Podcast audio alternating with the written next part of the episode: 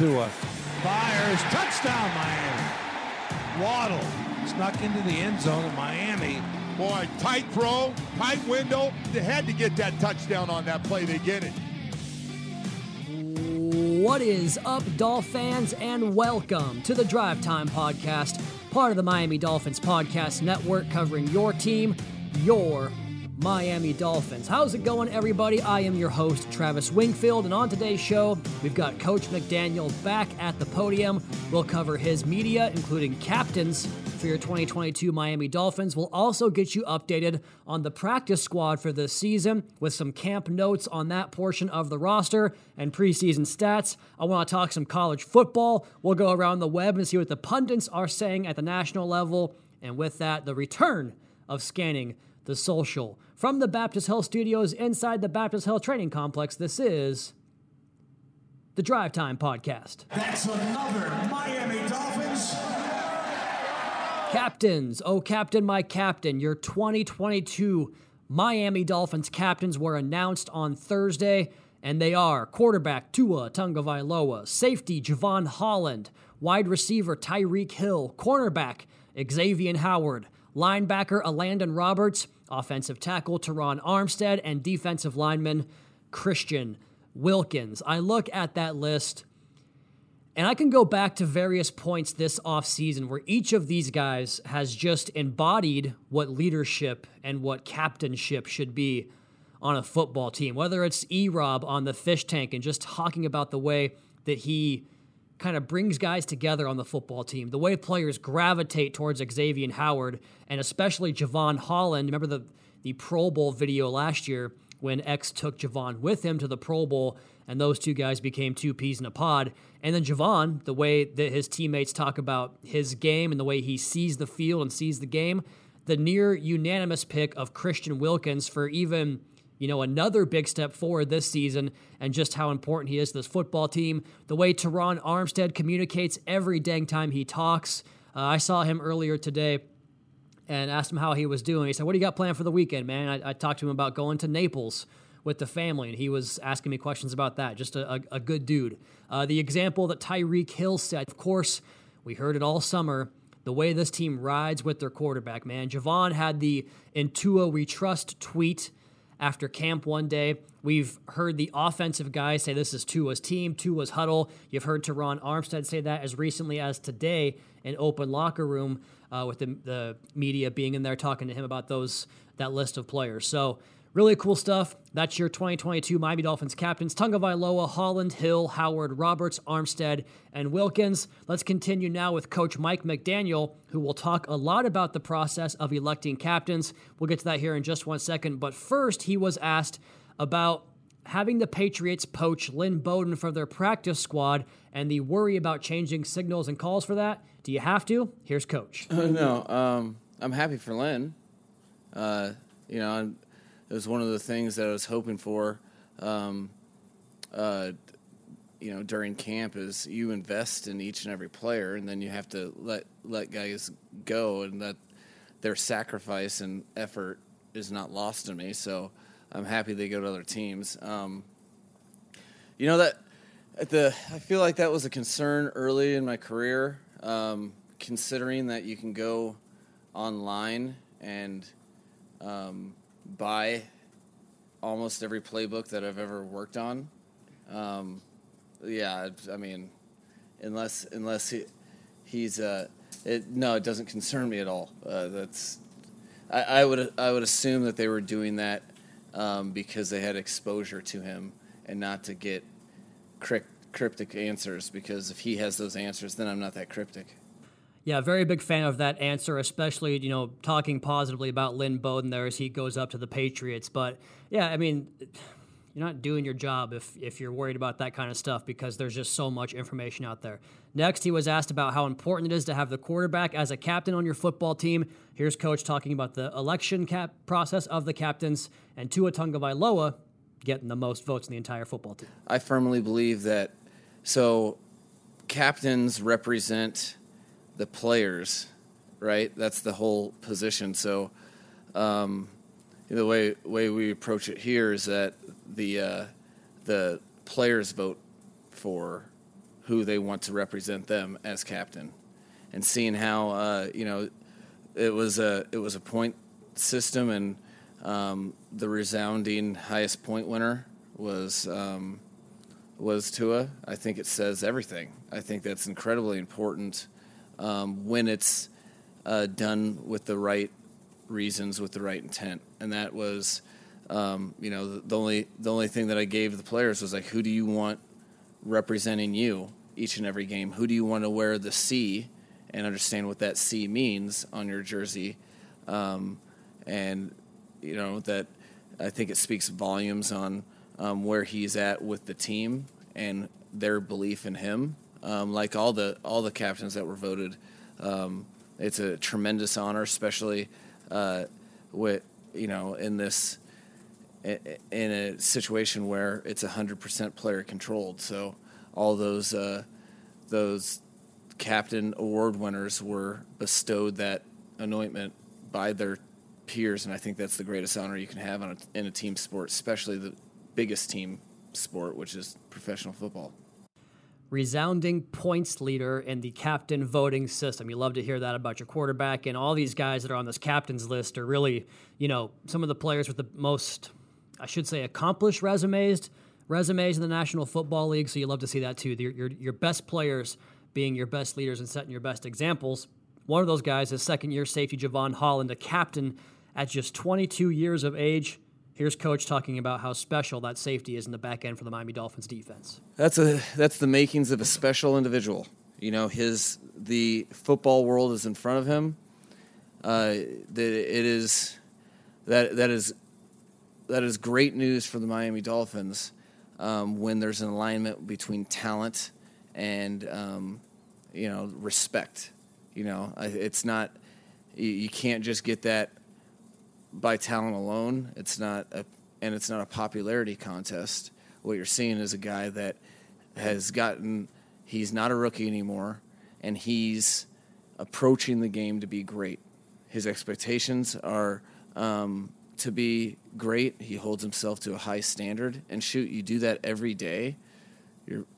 Your teammates are like, it blows my mind that he's a second-year 22-year-old. It really does. While also making me feel very old, because that would put his birth in the 2000. Like what? I was graduating high school around then. So, but I think that is it's really cool to see. It didn't surprise me at all, which is even something that is even better news, because day in day out he.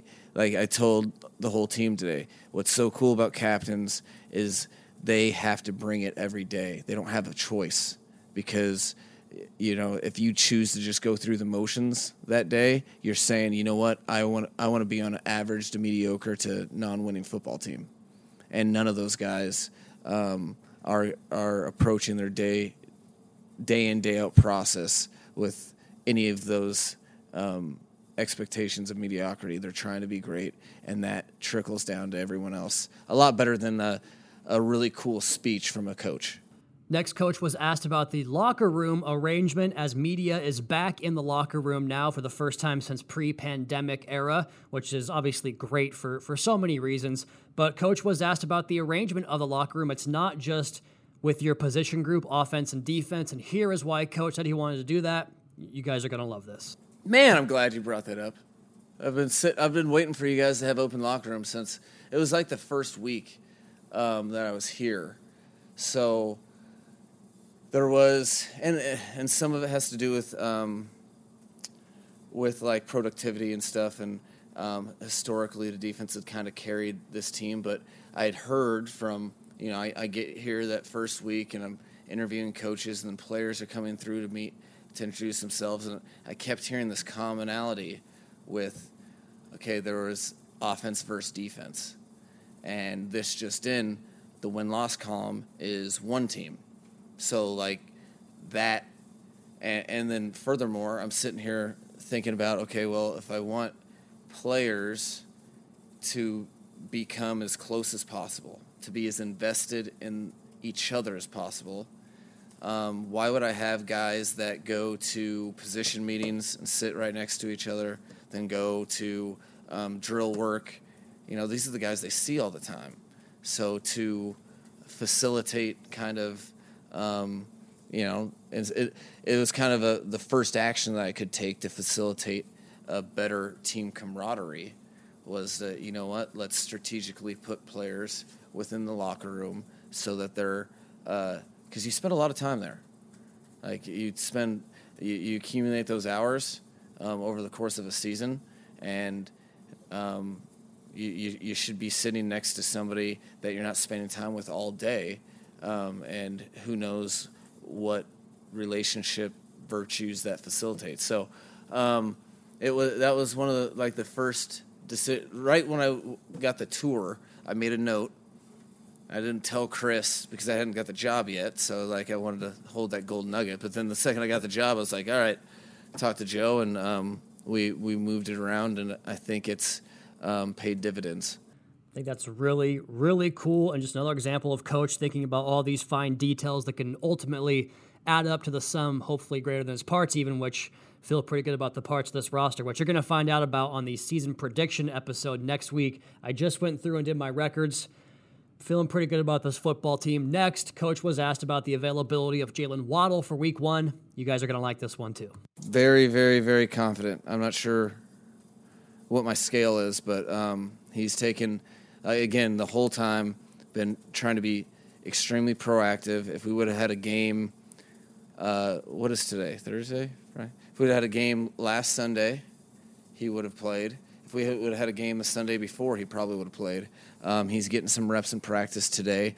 And, again, that was a combination of just being proactive and cautious, as well as something that was an easy decision for me because, like I said before, he was one of the most impressive players on the entire team, regardless of position, from – coming back from the break and from the beginning of training camp. So I felt very good about where his game was at and that the best thing that could serve him was rest. Extremely proactive, getting reps today, and very confident for not this Sunday but the following. Finishing up here, Coach was asked about the defensive line position, specifically the edge, and I think it's instructive here to hear him say this. Quite frankly, the defensive line's his favorite position in football by far, and the way it can impact a game. And I think that's instructive because here's an offensive coach talking about, you know, what can challenge you, what can threaten you the most on that side of the football. And he believes it's pressure from that front, up front, controlling the running game up front. Let's just go ahead and go to Coach and hear him talk about why the defensive line is his favorite position group. And wouldn't you know it, probably Miami's defense on the entire roster as well. Yeah, the bottom line is, I don't know why this hasn't come up, but it's by far in football my favorite position is D-line and edge. I think they can be the most impactful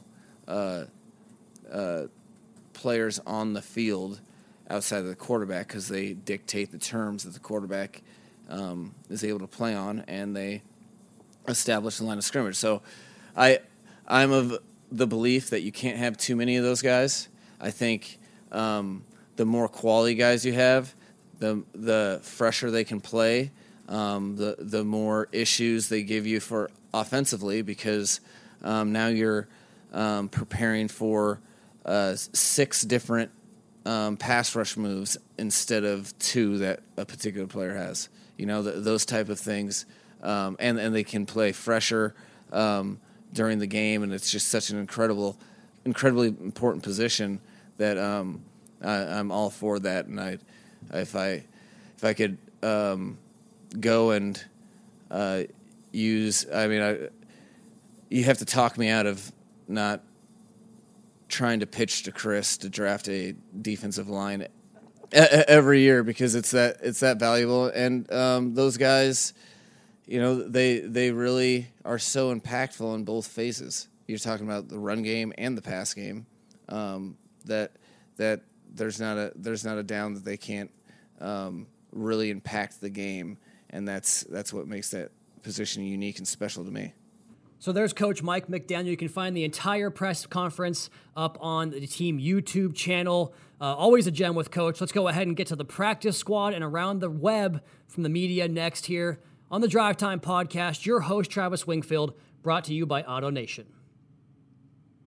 What's up? I'm John Wall. And I'm CJ Toledano, and we're starting a new podcast presented by DraftKings called Point Game. We're now joined by three-time NBA Sixth Man of the Year, elite bucket getter. Let's please welcome Jamal Crawford to Point Game. King of the Court one-on-one tournament. If they had it back in your prime, do you think you could have took it all? I'm going to be honest with you. I don't think I could have took it all, but I think I would have shocked a lot of people. I think Kobe and everybody in their prime, Kobe would win a one-on-one contest. Yeah, because you got to think, he's going to guard. He don't care about guarding. He's going to guard. He's going to guard. Like, you see him in the Olympics, he's going to guard. And then on top of that. Like that, see that? Ladies and gentlemen, please welcome Sam Cassell to Point Game. I remember you came out from crying tears. I mean, he was in a culture shock. And then he's going to withdrawals about winning. Remember what I told you? I said, OG, you think I can get paid and go back and play in college because it ain't it? Check out Point Game with John Wall and CJ Toledano on the iHeartRadio app, DraftKings YouTube, or wherever you get your podcasts. Before we get to the practice squad announcement, we have a roster move as the Dolphins sign special teams ace Justin Bethel, who has 135 career team tackles on special teams. He'll take the roster spot of Clayton Fedulum, who was added to injured reserve. He, of course, can come back after 4 games off the IR. The Dolphins also announced practice squad names. Not complete yet, but we have a good chunk of guys here on the list. You can get 16 players. You're allotted up to 6 veteran players in terms of qualifications for playing time accrued, and each player gets 3 game day elevations allowed. So it's an area that was kind of tweaked with the parameters last couple of years, and I think they've done a good job of, a great service by making it this way, because now you have lots of veterans who are on rosters where maybe before they would be free agents who you called when you had an injury and then had to onboard them, inundate them with the playbook. But now you can get them in-house in addition to the guys you're really working to develop in terms of young guys. And, of course, everybody gets development, but you kind of get the idea. So the practice squad, Kalen Barnes is one of 2 imports to the practice squad. Don't have any camp notes because he's a newcomer, but I can tell you that he ran a 4.23 at the Combine, the fastest 40 time of anybody last year in Indianapolis, a 7th-round draft pick of the Panthers, and fittingly enough, the same pick that we dealt to Carolina for Greg Little. So get that guy back. The Draft Network says he's a burner who can run with anybody on the outside and a fierce competitor who brings his all on every snap. Just 39 coverage snaps this preseason, but he allowed 4 for 8 of those to be complete in terms of targets with a 66.1 passer rating against in the exhibition season. Ben Stilley, defensive lineman, thought he made a really good push for one of those surprise roster hits. A UDFA to the 53 is rare, but I thought he made a good case for himself. Super glad that he gets to continue developing his game here. I thought his pure strength in that nose tackle role where he would line up and rush over and over again and get knocked back on the center was really impressive, but also his ability to kick out and pressure from that 3 technique too. He had a sack from that alignment in the preseason. I think he's really worth developing here. 4 QB pressures and 6 run stops this preseason. The 6 run stops were on just 49 run-down reps. Larnell Coleman, the offensive tackle, exceptional athlete with unreal length, one of the biggest wingspans in the National Football League, and I thought he got better throughout camp. He's a knee bender, which is where you want to be. Don't bend at the waist. And his skills as a college hooper, I think, are evident by that athletic ability. Another guy that I'm glad gets to keep developing his craft here. Just 2 pressures allowed on 88 pass blocking snaps back in the month of August in the games. Cameron Good, the 7th-round draft choice, outside linebacker from Cal, had some really good work in the preseason, cutting down some of those wide runs and showed some metal as a pass rusher as well. That was a deep, deep group there off the edge, and I think that he really challenged to push that group for a spot, and he had 7 run stops on 41 run-down reps. Porter Gustin, outside linebacker. Speaking of depth at the edge, another guy who was frequently in the backfield. I was impressed by his get-off and his second effort ability, rushing the passer where he just refused to quit on any single rep. He had 8 pressures, which led the club this preseason per Pro Football Focus. Did that on 53 pass rush reps. Verone McKinley, the instincts for Verone have always been his calling card, the type of guy that you want to invest in because you know he'll do the right thing, going back to the Dan Campbell mention on the podcast yesterday and kind of balancing talent versus the guys that don't make mistakes, right? And he's prepared to learn from mistakes.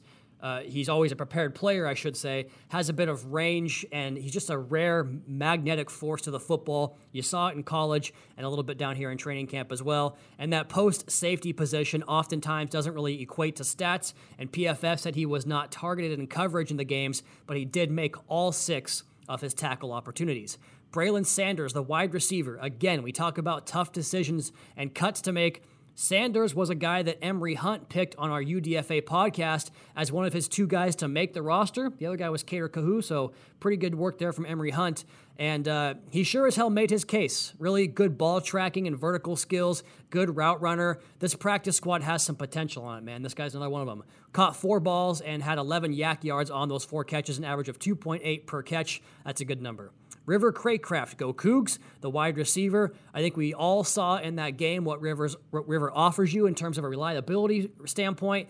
Solid hands. He runs really, really good routes. He comes back to the football. Even with that one drop in that game, he typically catches everything. So 2.39 yards per route ran this summer, 8.6 yards per target, and a 60% catch rate. Those will all do. Saquandre White, the running back. I thought those runs late against the Eagles were some of the most impressive runs by a back this entire preseason. Has a good feel for the scheme and the system, excellent vision to find that cutback lane, and man, he hits the hole hard. He averaged 3.83 yards after initial contact and forced 4 missed tackles on 6 runs this preseason. Niles Scott, the defensive tackle, who was an in-camp addition for like the last couple of weeks there. He's played in 6 NFL games, all those with the Bengals back in 2018. He's recorded 4 tackles, originally entered the NFL as an undrafted free agent out of Sanford, or with the Niners, I should say, back in 2018. He's been on practice squads with the Niners, the Broncos, the Raiders, the Titans, Patriots, and Seahawks. He played collegiately at Frostburg State. James Empey, another one of these imports from a different roster. The offensive lineman originally entered the NFL as an undrafted free agent with Dallas on May 13th, 2022. So he's a rookie. He played at BYU where he was a 4-year starter and started all 41 games he appeared in. He was a freshman All-American back in 2018. So that's your practice squad. I want to go ahead and look around the media landscape now a little bit and just suss out the vibes, the feelings of folks that do this on the national level for the Miami Dolphins, their preseason, and again, that word that just sounds so out of touch coming out of my old man mouth, the vibes, man. I can't wait to embarrass my kids when they're old enough to kind of appreciate but not love my dad humor. But first, and actually, you know what? This all bleeds together with this and the Scan the Social segment. I wanted to make a point, or I will make a point, about process. I know a big chunk of the audience has rocked with me since Lockdown Dolphins, and man, that was the buzzword of that podcast and still kind of is here. Process, process, process. More on that in just a moment. And the reason I bring it up is because I love what Dan Orlovsky does from an analysis standpoint. I think too often people get caught up on someone's wins and losses in terms of their scouting notes and predictions, et cetera, et cetera. That has never really mattered to me. Now, if you have good process, your record will take care of itself. But if someone can show me why they have a take, I put a lot more value into that than just firing off a take that has no basis. And like a good example, I think, remember taking math tests when you were younger? If you just wrote down the answer, you'd only get partial credit because you have to show your work. So with Dan Orlovsky, I always felt that his process is educational and really irrefutable because he's coming at this from a place of knowledge, a place of experience and articulation that just makes sense. I want to stop by Dan Orlovsky Corner here real quick and play a video clip from him talking about this Dolphins football team, and also a little bit about Tua Tagovailoa here in just a second. But here's Dan Orlovsky talking about Miami. Miami Dolphins. I think this, I like Dolphins too. This defense is going to be a top 10 unit still. Okay. They've added or corrected, which was their greatest flaw, the offensive line. Signed Teron Armstead. Connor Williams goes over. Some of the younger players got to play well. Big plays. But 2 things. Mike McDaniel comes over, an elite offensive mind that is going to get everybody in a situation where they can thrive. And the addition of speed with Tyreek Hill, Tua takes off. For me, guys, it's the Chargers. So that's Stephen A. Smith calling the Chargers as his sleeper team. Dan Orlovsky has the Miami Dolphins. Go ahead and finish here with Brian Baldinger. You know I love me some Baldy breakdowns here. Here he is talking about the Miami Dolphins running game. A staple of Mike McDaniel run game. Tight end is in motion every single play, like Durham Smythe is. One side of the formation to the other, almost every single play. Now, watch the windback play. This is a staple. Watch the windback play move the Eagles' defense. Everybody starts left. Now let's come back. You got two key blocks here by the fullback and Sherfield right there, okay? Now, all you've got right here is Mostert and all that speed and two defenders, the corner and the safety, and he's going to outrun them, 26 yards. That's what Mostert does. He understands the offense. Now, let's go inside here. Let's go inside the pits. Watch Durham Smythe come in motion, all right? Now, what's he doing there? He's going to fake at the end and set the end up, take the end's eyes off of the prize, which is Liam Eichenberg coming on the trap. Now, look at what Gaskin has. Look at that. Like, look at that lane he's got. Now, this one here is a thing of beauty. It's just, why is the fullback all the way outside the tackle? Why? Let's watch what they do. Like, this is I call this the supply chain issue. Pre-snap motion. Watch what I'm talking about here. Watch the alignment right here, right there. Watch right here, okay? Connor Williams, Hunt, okay? Greg Little. They are now cutting off the entire Eagles defense. They can't get there. All right, now, you got this key block right here. And look at this lane right here for Gaskin. Look at this. Like, look at all that green grass. Look at that. They cut the defense in half. And everybody says, oh, they're just an outside zone, wide zone, inside zone. Like, look at the inside trap here. Watch how Eichenberg hits this thing. Just set it up. Ahmed, always looking at right here is the free safety. Like, that's all there is. Look at how quickly this thing hits. Like, this thing is going to blow up in Miami. I don't care who's playing the offensive line. It's going to blow up. You got to love hearing that from one of the best in the game. So that's the goods, but I want to pivot now to the scan of the social. Let's go ahead and take our last break first and come back and do that here on the other side. Drive Time Podcast, your host, Travis Wingfield, brought to you by Auto Nation. What's up? I'm John Wall. And I'm CJ Toledano, and we're starting a new podcast presented by DraftKings called Point Game. We're now joined by three-time NBA Sixth Man of the Year, elite bucket getter. Let's please welcome Jamal Crawford to Point Game. King of the Court one-on-one tournament. If they had it back in your prime, do you think you could have took it all? I'm going to be honest with you. I don't think I could have took it all, but I think I would have shocked a lot of people. I think Kobe and everybody in their prime, Kobe would win a one-on-one contest. Yeah, because you got to think, he's going to guard. He don't care about guarding. He's going to guard. He's going to guard. Like, you see him in the Olympics, he's going to guard. And then on top of that. Like that, see that? Ladies and gentlemen, please welcome Sam Cassell to Point Game. I remember you came out from crying tears. I mean, he was in a culture shock. And then he's going to withdrawals about winning. Remember what I told you? I said, OG, you think I can get paid and go back and play in college because it ain't it? Check out Point Game with John Wall and CJ Toledano on the iHeartRadio app, DraftKings YouTube, or wherever you get your podcasts. It is a Friday. I'm off to Naples for a little weekend getaway. Last one for a long time, and after this podcast, so I hope you all enjoy your final weekend before the marathon begins. Earlier, I mentioned valuing process over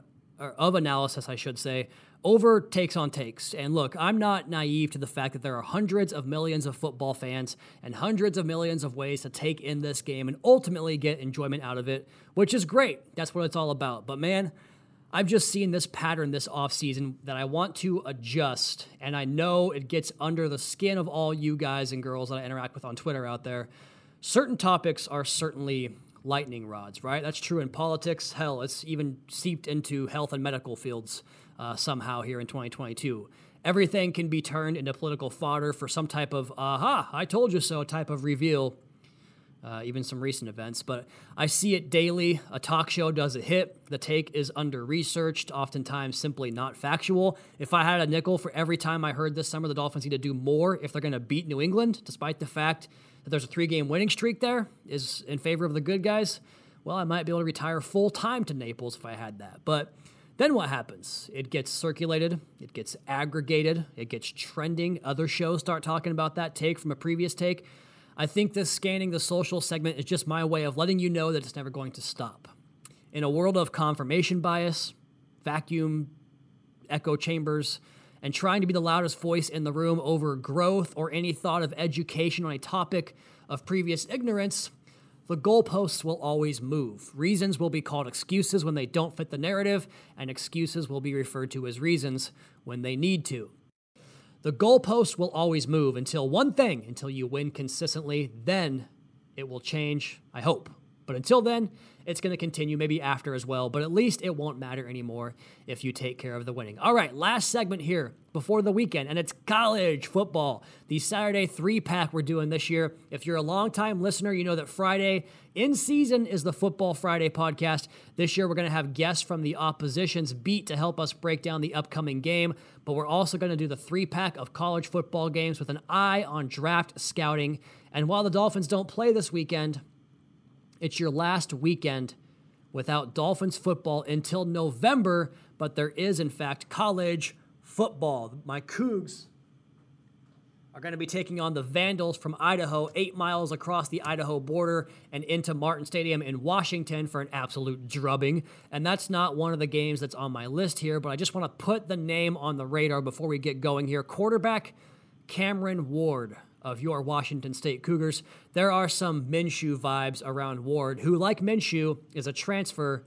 He's on the Maxwell Award watch list, only 85 guys on that list for the most outstanding player in college football. And frankly, I think he makes the Cougs, in my extremely unbiased opinion, a dark horse in the Pac-12 in their final year of relevance. But all right, the marquee games, Georgia and Oregon. Georgia comes off a national title that featured, for my money, the best defense in college football history. And how crazy is this? Even after having the first pick in the draft, I think their best player on that side is coming back to school, Nolan Smith. Keep that name in your mind for next April when the first pick goes up on the clock. Very much in the running for that pick, and at very least, the first non-quarterback taken. Oregon has a cornerback, Christian Gonzalez, who has a chance to become the top corner on the board. 6'2", 200 pounds, length, speed, sticky cover skills. They also have a player who I think could be even better than his brother and former number 7 overall pick, Penei Sewell, linebacker Noah Sewell. He's literally everything you want in a linebacker, and now he gets to play under Lanning, who saw all three of his linebackers go to the league within the first 3 rounds last year in Quay Walker, N'Kobe Dean, and Channing Tindall. So that's interesting to see Dan Lanning, the former DC of the Georgia Bulldogs, now the Oregon head coach. Fun matchup in general.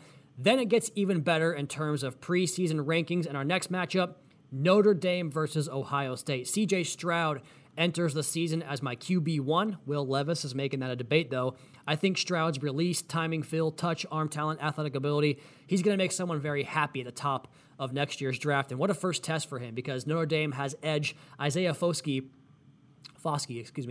versus Ohio State left tackle Paris Johnson. That's a pay-per-view matchup right there. Johnson was a guard last year, but he was recruited as a tackle and now has a shot to capture his true position and catapult near the top of the draft board. And I was going to choose the backyard brawl here, West Virginia and Pittsburgh, to finish it off, but that game's on Thursday, so tonight, as I'm recording this podcast, that's not going to work. But let's see here. Where's my favorite player in a big game? Oh, yeah, that's easy. I mentioned Stroud and Levis and Bryce Young. If you've got a pretty attractive quarterback class coming your way here, always helps draft excitement with those 3 quarterbacks.